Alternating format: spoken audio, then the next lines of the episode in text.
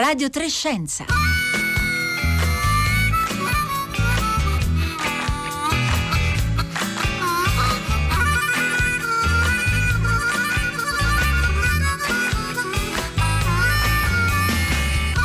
Stringiamo un patto, disse Joan al fratello Richard. Io mi occuperò delle aurore, tu ti puoi occupare di tutto il resto. Buongiorno da Marco Motta, benvenuti bentornati all'ascolto di Radio Trescenza quando sono le 11.31. Era il 1963, il patto fu stretto tra John Feynman, astrofisica che aveva allora all'incirca 35 anni, e il fratello Richard di 9 anni più grande e uno dei più grandi fisici eh, del Novecento e forse di tutti i tempi, a cui abbiamo anche dedicato un ciclo di gettoni di scienza curato da Matteo De Giuli che potete riascoltare su raiplayradio.it. Ma oggi la nostra puntata è dedicata a Joan, scomparsa a fine luglio all'età di 93 anni, alla sua determinazione a diventare una scienziata nonostante molte eh, difficoltà e del rapporto col fratello Richard che fu eh, sicuramente determinante nonostante eh, sicuramente Richard fosse un personaggio, una persona con, la,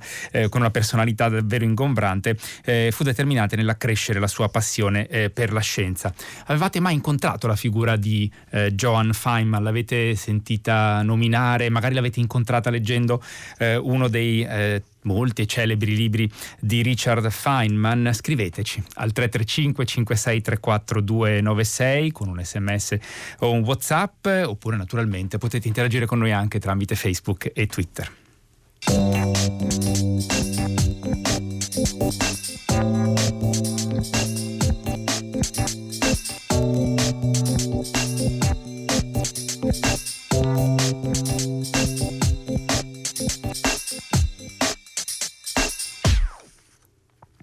Diamo il buongiorno a Edvige Pezzulli. Buongiorno. Buongiorno, buongiorno, a tutti. Astrofisica, comunicatrice scientifica, grazie molte per essere eh, con noi e buongiorno anche a Mauro Messerotti. Buongiorno. Meteorologo spaziale dell'Istituto Nazionale di Astrofisica all'Università eh, di Trieste. Allora, innanzitutto vi propongo di ascoltare insieme la voce di Joan Feynman, eh, che racconta appunto di come il fratello la stimolò alla eh, curiosità scientifica. Siamo nella casa dei Feynman eh, a Far Rockaway e, dice Joan, eh, c'erano spesso temporali con molti fulmini. So he taught me to count the difference in time where I was was because light traveled with the speed of light and thunder traveled with the speed of sound. And there was a difference. And he taught me to count from one to the other so we'd know how far away it is. So even now, if I see lightning, I say one hippopotamus, two hippopotamus, three hippopotamus, four hippopotamus, because my brother had carefully measured what word to use so that it was a second. so that was my brother teaching me uh, physics.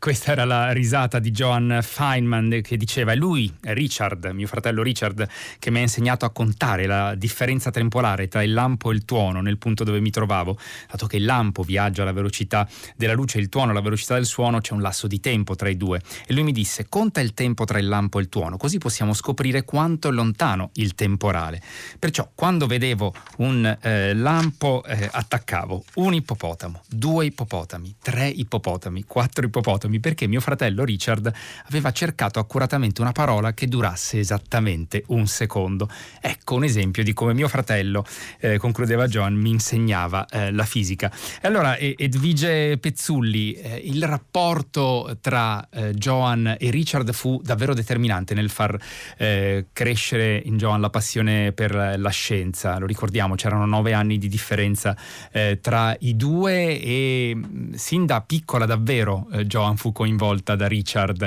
anche proprio in esperimenti scientifici oltre che in osservazioni naturali.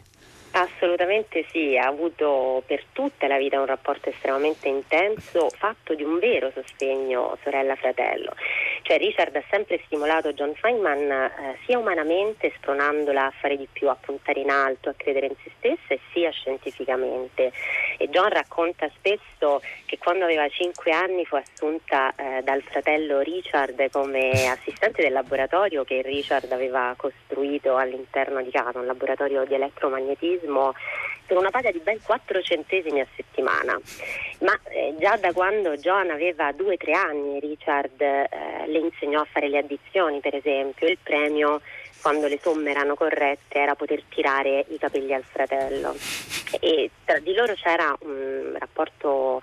una certa complicità, per esempio come hai raccontato in apertura di puntata quando John Feynman iniziò a studiare le aurore boreali, il fenomeno fisico alla base delle aurore boreali, non voleva che questo eh, diciamo, suo spazio scientifico fosse colonizzato dal fratello, per cui eh, gli propose un patto per dividersi la fisica a tutti gli effetti, cioè John avrebbe studiato le aurore boreali e la fisica legata all'interazione tra Terra e il Sole e Richard si sarebbe a quel punto potuto tenere tutto il resto dell'universo. Insomma, un patto tra l'altro abbastanza vantaggioso per Richard, quindi il fratello acconsentì e prese il patto sul serio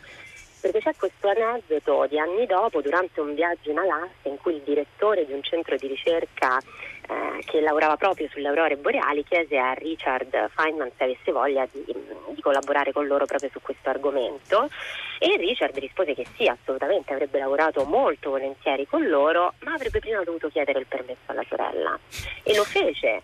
solo che eh, John glielo legò e così lui tornò dal direttore del centro di ricerca dicendo che si scusava, si scusava di cuore, ma eh, non avrebbe potuto perché la sorella non glielo aveva permesso. D'altronde Richard aveva avuto ampi spazi diciamo, da esplorare eh, nella, eh, nella, fisica davvero, soprattutto nella fisica eh, quantistica. Ricordiamo insomma eh, Richard Feynman ehm, prese il premio Nobel, ma insomma diede contributi davvero fondamentali se volete eh, conoscerlo anche più da vicino c'è la, la, serie di gettoni di scienza che citavamo eh, prima. Mm, Edvige eh, Pezzulli, va detto, va ricordate però che eh, se da parte del fratello eh, Richard Joan eh, ricevette molto sostegno, molto stimolo appunto, non altrettanto eh, accadde con la madre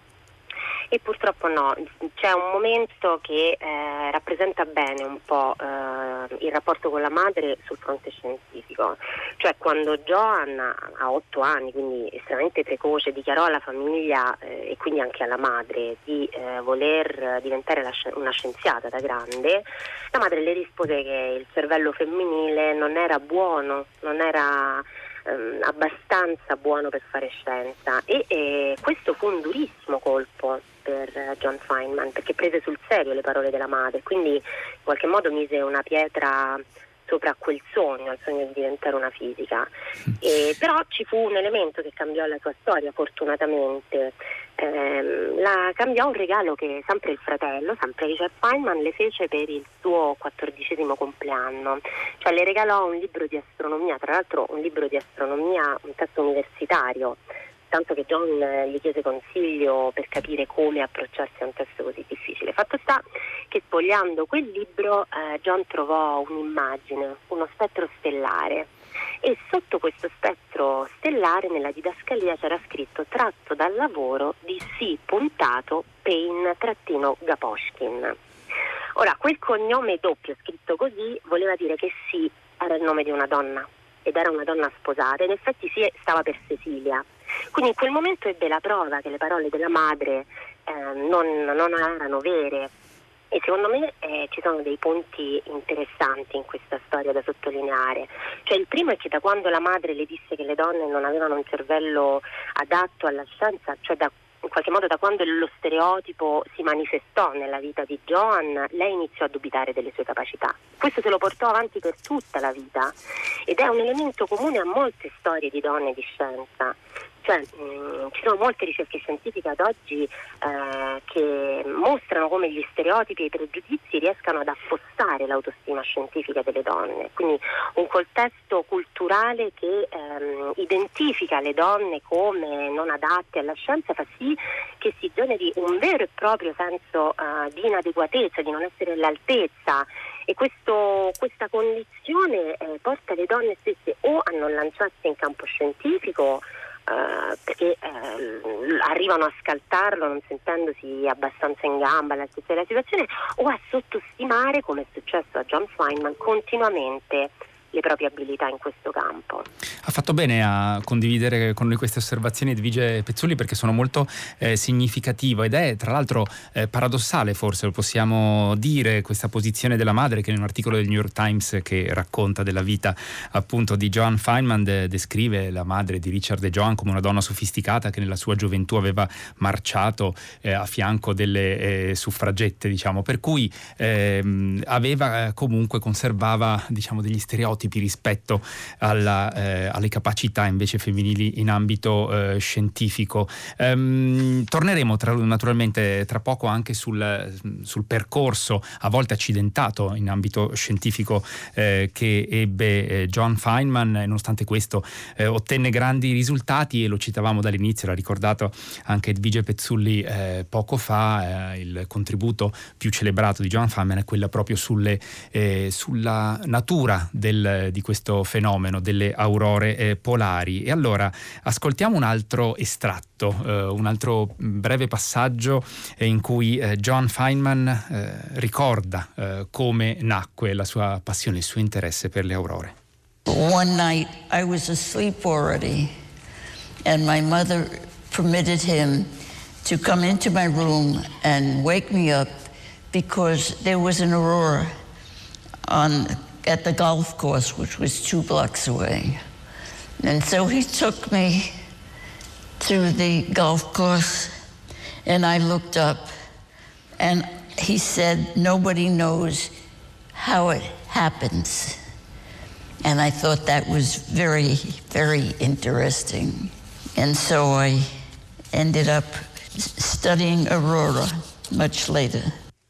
Questa era ancora la voce di eh, Joan eh, Feynman. Um, siamo sempre nella casa dei eh, Feynman a Far Rockaway nel Queens, quindi a eh, New York e eh, Joan Feynman ricordava una notte, io stavo già dormendo, mia madre permise a Richard di entrare nella mia stanza e svegliarmi perché c'era un'aurora visibile dal, calpo, dal campo di golf vicino casa. E così ho guardato in alto e Richard mi disse, sai nessuno sa come si formano le aurore e io pensai che era davvero molto molto interessante e alla fine ho finito per studiare le aurore molto tempo dopo. E allora Marco Messerotti, ehm, in quegli anni, quindi ehm, tra gli anni 30 e gli anni 40, non era ancora chiaro eh, come si formassero eh, questi eh, fenomeni, le aurore eh, polari. Mm, intanto ricordiamo eh, che cosa sappiamo oggi e, e, perché fu così importante il contributo eh, di John Feynman, come arrivò a capire la natura di questi fenomeni fenomeni? Senz'altro era ancora un problema aperto in quegli anni il fenomeno aurorale, il fenomeno aurorale che è diciamo, il, quella che è la traccia visibile, se così vogliamo dire, dell'interazione tra le particelle di origine solare con il campo magnetico terrestre e con l'atmosfera terrestre. Questo lo sappiamo adesso, chiaramente col senno di poi, con il lavoro pioneristico eh, chiaramente di John eh, Feynman e con tutte le osservazioni poi dallo spazio che sono state fatte e così via, ma dobbiamo addirittura risalire ai primi esploratori polari che vedevano queste luci colorate bellissime, questi trappeggi e allo stesso tempo vedevano anche la loro bussola che impazziva e diciamo, l'ago della bussola roteava vorticosamente ma non c'era nessun tipo di spiegazione fisica per questo. Solamente Birkeland all'inizio del Novecento eh, riuscì ad intuire, facendo anche degli esperimenti di fisica, che queste, eh, diciamo, questi trappeggi colorati, che noi chiamiamo appunto aurore polari boreali nel nostro emisfero e chiaramente australi nell'emisfero opposto, dove avvengono in prossimità diciamo, di quelli che sono i poli magnetici della Terra, e questi fenomeni erano legati a delle correnti elettriche eh, nella ionosfera terrestre. Poi questo è stato confermato successivamente, ma ancora non si faceva l'associazione che le aurore fossero determinate proprio dalla precipitazione, dopo essere state catturate dal campo magnetico terrestre, di particelle, elettroni e protoni di origine solare che possono penetrare poi fino diciamo, ad altezze relativamente basse, fino a 50-100 km di altezza, interagendo poi con gli atomi e con le molecole eh, della nostra atmosfera, eccitandoli, quindi portandoli a un livello energetico superiore. Poi per disecitazione, fenomeno della fluorescenza, questo produce l'emissione di fotoni con dei colori differenti a seconda della specie atomica che viene citata, quindi l'ossigeno che produce radiazione di colore rosso al di sopra di 200 km o l'azoto colorazione diciamo celeste, l'ossigeno più in basso tra 100 e 200 colorazione verde o le molecole di eh, azoto che producono una colorazione violetta al di sotto dei 100 km. E John Feynman proprio studiò questo eh, processo e eh, dimostrò dal punto di vista fisico che erano le interazioni delle particelle di origine solare che naturalmente venivano catturate e perturbavano anche il campo geomagnetico, quindi la Feynman è quella che oggi chiameremo una space weather scientist, mm. cioè una scienziata della meteorologia dello spazio. Direi ad ampio raggio, a 360 gradi, perché non si è occupata solo di aurore, su cui ritorneremo tra un attimo, ma ha studiato anche il processo della dinamo che sta alla base dell'attività solare, ha studiato anche uh, un metodo che può aiutare a prevedere l'evoluzione dell'attività solare e anche come l'attività solare in qualche modo influenza il clima terrestre per diciamo, variazioni di quella che è l'oscillazione eh, nell'Artico. Quindi era proprio una scienziata completa da questo punto di vista, perché la sua curiosità scientifica, che è nata proprio grazie agli input da parte di, di suo fratello, eh, hanno stimolato tutte queste curiosità e poi chiaramente interagendo con altri colleghi che già se ne occupavano ha approfondito ed è arrivata a dare delle spiegazioni. Ecco allora che ha potuto anche, e questo è estremamente importante dal punto di vista della meteorologia dello spazio, stimare quale potesse essere il flusso di particelle energetiche solari che una spacecraft, cioè un, uh, una navicella diciamo, spaziale, diciamo. Una navicella spaziale eh, viene diciamo, ad essere interessata, viene ad essere colpita nel corso della sua vita. Questo è estremamente importante oggi in particolare perché è uno strumento che consente anche di capire a che tipi di malfunzionamenti temporanei o permanenti una navicella spaziale, un satellite e così via può andare incontro in quella che è la sua vita operativa ma già questo era stato appunto intuito e messo in pratica eh, da John Feynman, per cui diciamo, aveva già lavorato a questo space weather ante litteram, se vogliamo. Eh, Mauro Messerotti, peraltro utilizzando immagino una strumentazione che non è così sofisticata come quella di cui disponete oggi, 60 anni fa per esempio.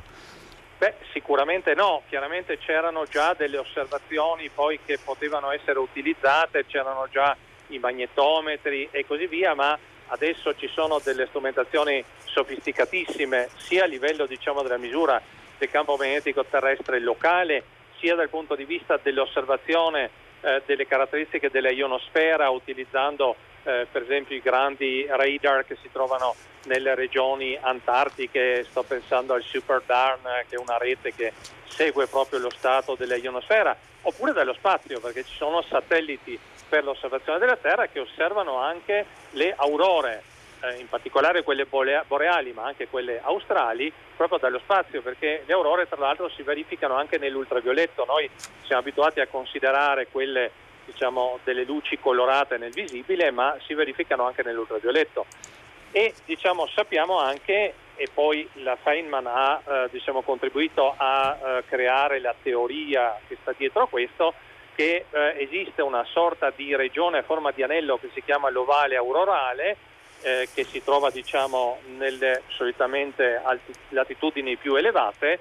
in cui ha luogo questa interazione nella parte non illuminata del globo terrestre, perché queste fluorescenze sono molto deboli, quindi di giorno non sono osservabili. E questo ovale aurorale solitamente è limitato alle latitudini più alte, cioè in prossimità delle regioni polari però in seguito con tutte le osservazioni che sono state fatte si è visto che se ci sono delle perturbazioni estreme questo ovale aurorale può arrivare fino all'equatore, quindi si osservano delle aurore per esempio boreali addirittura nel Nord Africa o addirittura a latitudini ancora più basse. Quindi diciamo lei ha messo dei mattoncini di conoscenza fondamentali su cui poi si è sviluppata tutta la scienza delle relazioni Sole-Terra per quel campo che riguarda proprio l'interazione col campo magnetico terrestre, in particolare l'interazione col vento solare, che è un flusso appunto di particelle elettricamente cariche, elettroni e protoni, che continuamente viene emesso dal Sole. E lei ha scoperto anche che questo vento solare ha due stati fondamentali, uno stato tra virgolette quieto e uno stato invece eh, legato all'attività del Sole. Quando il vento solare diciamo, è più eh, lento e meno denso, quello che appunto sarebbe lo stato di attività solare quieta, chiaramente il vento solare interagisce in maniera meno, eh, meno forte con il campo geomagnetico, quando invece abbiamo lo stato transiente, cioè quello che riguarda l'attività solare più spiccata, il vento solare è più veloce e più denso e allora l'interazione con il campo geomagnetico e quindi la sua perturbazione è più forte, abbiamo tempeste geomagnetiche molto più intense, abbiamo un flusso di particelle che penetrano nel campo geomagnetico e danno origine a delle aurore eh, polari estremamente intensi. Allora questi mattoni di eh, conoscenza che Johan Feynman eh, contribuì a eh, davvero eh, porre come fondamenta delle, delle, nostre conoscenze attuali sulle aurore e su tanti altri fenomeni legati all'interazione eh, tra la Terra e il Sole devono esserle costate non poca fatica perché Edvige Pezzulli lei ricordava prima l'importanza di, di, questo libro che Richard regalò alla sorella quando aveva aveva 14 anni per, eh, e la scoperta appunto del ruolo eh, giocato da una eh, scienziata nel eh, farle decidere di perseguire appunto una carriera da scienziata che eh, però ebbe degli alti e dei bassi nel senso che ci furono delle, delle, difficoltà all'inizio non trovava lavoro aveva la gestione della famiglia per un periodo decise di, di fare la casalinga insomma non fu semplice per lei davvero costruirsi una carriera scientifica? Assolutamente no, il, percorso, il, suo percorso è tutt'altro che lineare, è stato tutt'altro che lineare. Innanzitutto John Feynman fu una donna piena di interessi culturali, non solo interessi legati alla fisica.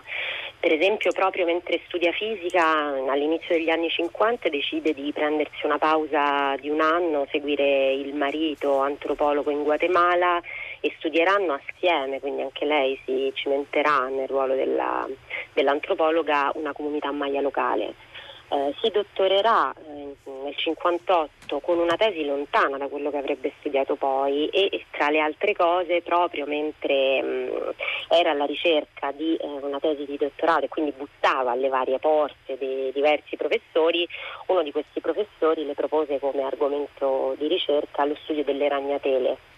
perché eh, le disse che ne avrebbe incontrate tante facendo le pulizie di casa. E un po' come una sorta di profezia effettivamente due anni dopo eh, con due figli a carico senza un lavoro stabile e con una serie di pregiudizi che eh, la mh, mm, inquadravano fuori luogo in quanto madre lavoratrice e per di più una lavoratrice nell'ambito della ricerca scientifica e Joan decise di eh, prendersi una pausa una pausa dalla fisica provando a fare la casalinga, ma questo la porterà a una crisi depressiva molto forte, per cui eh, anche sotto consiglio di, eh, di, uno psicanalista lei riprese a lavorare e aggiungerei io fortunatamente come ricercatrice, quindi partì dall'osservatorio di Lamont eh, della Columbia University e arrivò poi al Jet Propulsion Laboratory a Pasadena dove terminerà poi la sua carriera, che fu una brillante carriera come avete già raccontato e eh, infatti per eh, le, il suo lavoro scientifico eh, ha vinto anche la medaglia per eh, risultati eccezionali della, della NASA e eh, non ha mai dimenticato durante tutta la sua carriera l'importanza delle pari opportunità nella scienza. Infatti è stata promotrice all'interno della, mm, dell'Unione di Geofisica Americana di eh, molte norme proprio sulle pari opportunità per cercare di portare alla luce mh, mm, tutte quelle persone che eh, normalmente vivevano, vivevano, nell'ombra, che poi è un po' la, la sua storia, no? eh, che è stata contraddistinta fin dalla tenerissima età da questa grandissima ombra del fratello. E uno dei primi ricordi che la scienziata racconta risale all'asilo, quando una maestra le chiese sei la sorella di Richard Feynman? Sì, ah e sei anche abbastanza intelligente quanto tuo fratello? E qui per me nasce una domanda importante, cioè quanto questo riconoscere una superiorità intellettuale a Richard che ha accompagnato tutta la vita della sorella, eh, quanto era dovuto al contesto in cui è cresciuta più che a ragioni oggettive, perché per esempio a dieci anni eh, John trovò nell'ufficio scolastico la pila di test di intelligenza che le insegnanti avevano eh, fatto fare agli alunni di quella scuola e scoprì che il suo QI era di 123 mentre quello di Richard era di 122. Quindi tecnicamente, tra l'altro, la più intelligente era addirittura lei. È molto legittima naturalmente la domanda sull'influenza del eh, contesto, che influenza ebbe eh, proprio sul percorso e sulle eh, capacità che eh, Joan avrebbe ehm, potuto sviluppare anche eh, prima di quanto eh, fece davvero, conseguendo comunque importantissimi risultati scientifici come ci ha raccontato Mauro Messerotti, tra l'altro in una carriera scientifica che è stata lunghissima perché di fatto fino al 2017, fino a tre anni fa, quindi all'età di 90 anni, anni Joan Feynman ha continuato a frequentare il suo laboratorio al Jet Propulsion Laboratory appunto di Pasadena eh, vicino eh, a Los Angeles. Eh, Mauro Messerotti, lei ci accennava prima al fatto che al di là del, dei fondamentali studi di comprensione dei eh, fenomeni aurorali, ehm, John Feynman ha dato molti contributi nella comprensione dell'interazione eh, tra eh, il Sole e la Terra dal punto di vista soprattutto dell'influenza del campo, sul campo magnetico eh, della Terra. Tra l'altro in questi giorni, proprio di questi giorni, eh, diciamo, è stato ricordato che sta, si sta avviando un nuovo eh, ciclo di attività solare. E allora ricordiamo di che cosa si tratta e ci aiuti a capire meglio anche il contributo che eh, ha dato eh, Joan nella comprensione di questa interazione tra Terra e Sole. Certo, beh, dunque con ciclo di attività solare eh, dovremmo aggiungere delle macchie perché di solito si fa riferimento Giusto. alla comparsa delle macchie solari sulla fotosfera. Eh, questo è quello che sancisce diciamo, la maggior quantità di energia localizzata di origine magnetica nelle macchie solari che può dare origine appunto a rilasci di tipo esplosivo, quindi a flussi di particelle accelerate, accelerazione del vento solare, bolle di plasma. Un'altra cosa che era stata diciamo, identificata eh, da eh, John Feynman era proprio il discorso di queste bolle di plasma accelerate di cui non si conosceva ancora bene l'origine, non si chiamavano Corona Mass Ejection ancora, ma lei nella fase transiente dell'evento solare aveva anche capito che c'erano queste perturbazioni. Quindi il ciclo di attività solare è sostanzialmente generato dalla dinamo all'interno del Sole che poi dà origine al campo magnetico generale del Sole e questo dalla rotazione del Sole che è differenziale, cioè varia con la latitudine, dà origine alle macchie solari. Tutte queste connessioni in pratica erano un po' state studiate dalla Feynman che aveva anche pensato quale potesse essere un modo per prevedere il numero di macchie solari, cioè il ciclo di attività del Sole, cosa che a distanza di tanti anni ancora non sappiamo fare bene, perché il Sole è un sistema fisico complesso e quindi la sua evoluzione